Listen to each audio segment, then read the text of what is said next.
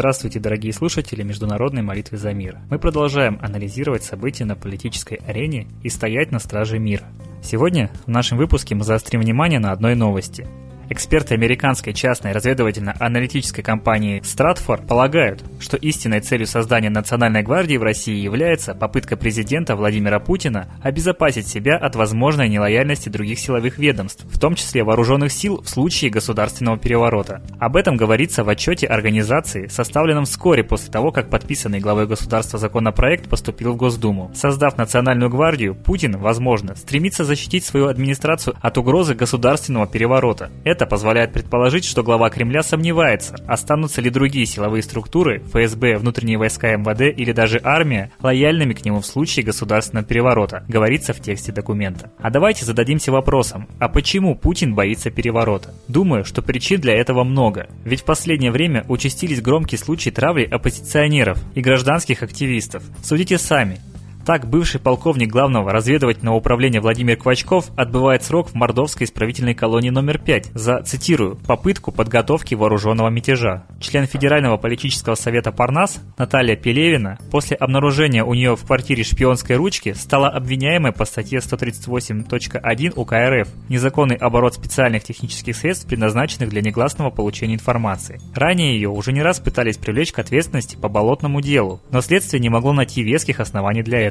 Если дело дойдет до суда, то ей грозит до 4 лет лишения свободы. А я могу лишь прокомментировать. Можно подумать, что у каждого, уважающего себя оппозиционера, хранится в доме, цитирую, «технические средства, предназначенные для негласного получения информации». Ставропольского блогера Виктора Краснова судят за комментарий в соцсети, что Бога нет. Данное высказывание посчитали оскорблением чувств верующих. В мае 2015-го Ленинский районный суд Барнаула приговорил алтайского оппозиционера Дмитрия Бычкова к 3 годам условного срока за перепост фотографии боевого патрона с комментарием, что это его единственный аргумент, который готова услышать власть. В июле прошлого года Краснодарское управление ФСБ завело уголовное дело за оскорбление президента на активистку Дарью Полюдову, которая разместила в сети нецензурную украинскую песню, исполненную украинскими фанатами. За репост картинки с Дмитрием Медведевым в папахе в середине сентября прошлого года был наказан член Чувашского совета Парнаса Дмитрий Семенов. Его признали виновным в призывах к экстремизму, приговорили к штрафу в 150 тысяч рублей.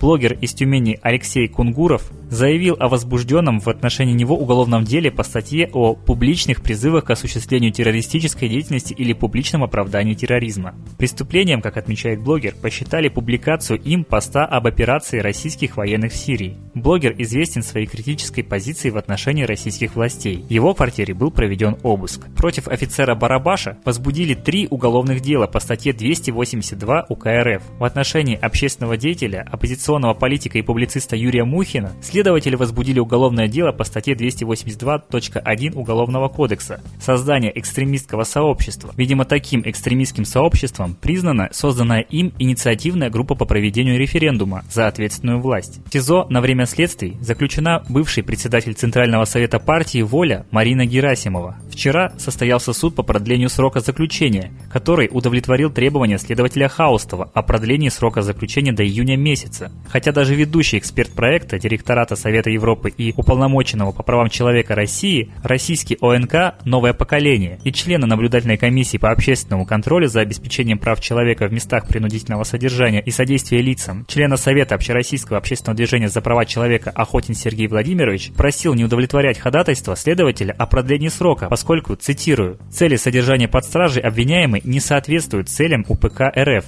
и противоречат статье 5 Европейской конвенции». У известного российского психолога, общественного деятеля, лидера оппозиционной партии «Воля» Светланы Лады-Русь был произведен обыск в доме с участием ОМОНа и представителей Центра по борьбе с экстремизмом. Судя по показаниям очевидцев, обыск походил больше на террористический захват, нежели чем на законные действия правоохранительных структур. Складывается впечатление, что в России возвращается 37-й год. По 282 статье УК РФ привлекают всех, и тех, кто пишет комментарии в социальных сетях, и тех, кто высказывает свою точку зрения на митингах. Власть, кажется, Кажется, дает понять, что сидеть будут все, кто так или иначе открыто, не боясь высказывать свою точку зрения? А почему все эти люди не согласны с действиями властей? Или они видят, что ведут нас эти действия к разрухе, рабству, а главное к войне? Коллектив нашей передачи призывает сегодня помолиться за честных людей и борцов за права человека, за тех, кто сегодня, рискуя собой, пытается защитить нас. А я передаю слово Светлане Ладе-Русь.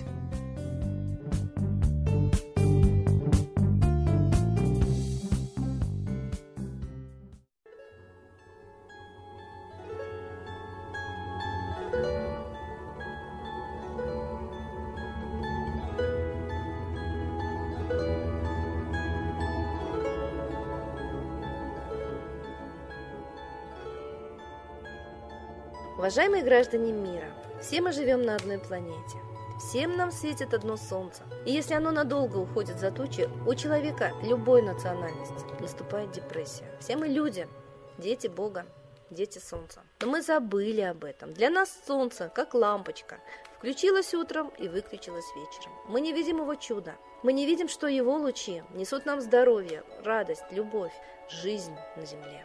Любой цветок открывается солнцу, а наше сердце забыло о том, что именно сердце живет солнцем, что именно солнце должно быть в нашем сердце. Мы должны быть солнечными, ясными, светлыми, чистыми, правдивыми и, конечно, смелыми. Все это наши моральные качества. И мы их потеряли в любой стране. Мы стали гоняться за деньгами, стали обманывать, делать вид, притворяться. Солнце никогда не притворяется, а без него нам не жить. И вот сейчас мы должны вспомнить о том, что знали люди всех стран. Ученые находят капища, митры, бога солнца. И во всех религиях и культурах поклонялись солнцу, именно солнцу. И оно объединяет людей на всей планете, а не разъединяет. И поэтому мы должны стать братьями одного родителя детьми. А мы все время делимся. У кого что, какая земля, какие ресурсы, какая культура, какой язык. Давайте говорить языком сердца. Почему нас ссорят? Почему мы привыкли думать друг о друге плохо?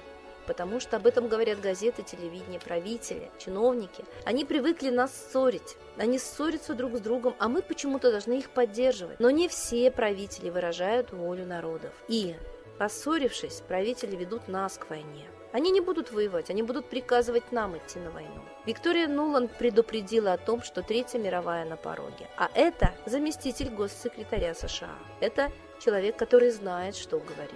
Она прилетела к помощнику Путина и сделала попытку примирить страны, но, видимо, цель все-таки не мир, а война у правителей. Так давайте сделаем своей целью мир. Давайте обратимся к солнцу. Солнце любит одинаково каждого из нас, любой национальности. Оно светит всем, и поэтому оно поможет нам. Оно поможет нам объединиться. Солнце звали в Египте Ра, в России Митра, в Иране Михра, в Японии Митаресу, Майтрею звали на Востоке. Имена разные, но похожие.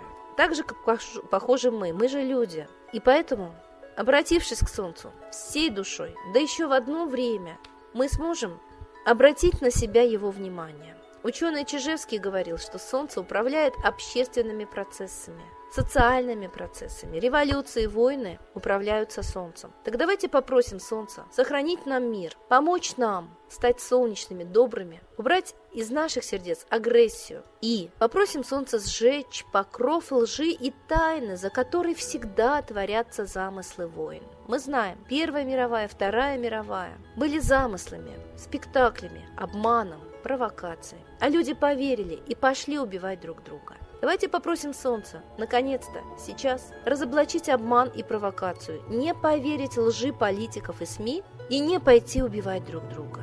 Мы хотим жить мирно. Земли хватит всем. Бог, солнце любит каждого.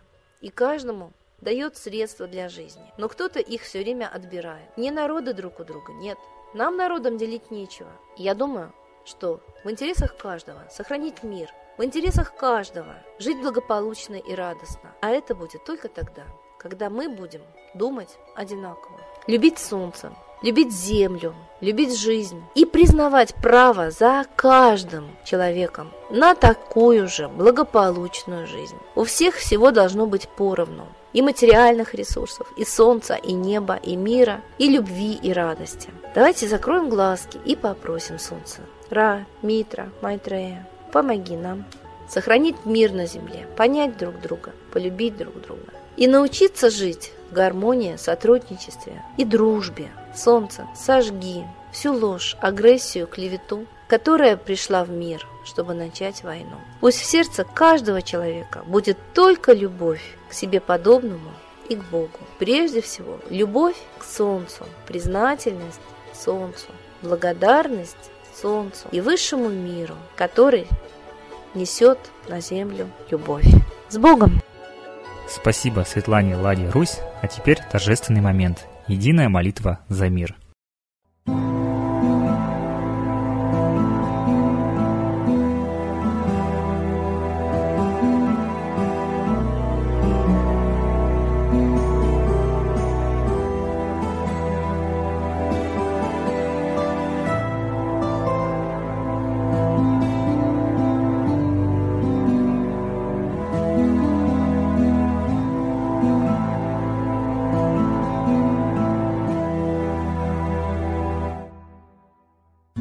Дух смерти и зла над Россией клубится, и заговор тьмы над народом глумится. Исчезли последние крохи в стране, а НАТО, Китай уж готовы к войне. Солнце родное, спаси нам страну, трусости, лени, прости нам вину.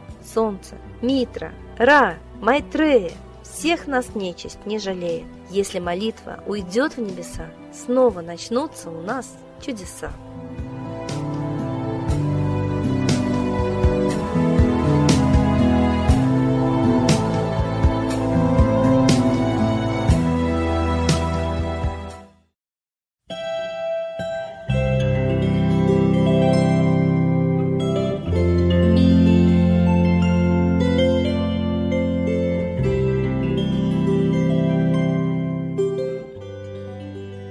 Спасибо всем, кто был с нами и молился за мир, а мы с вами прощаемся до следующей трансляции.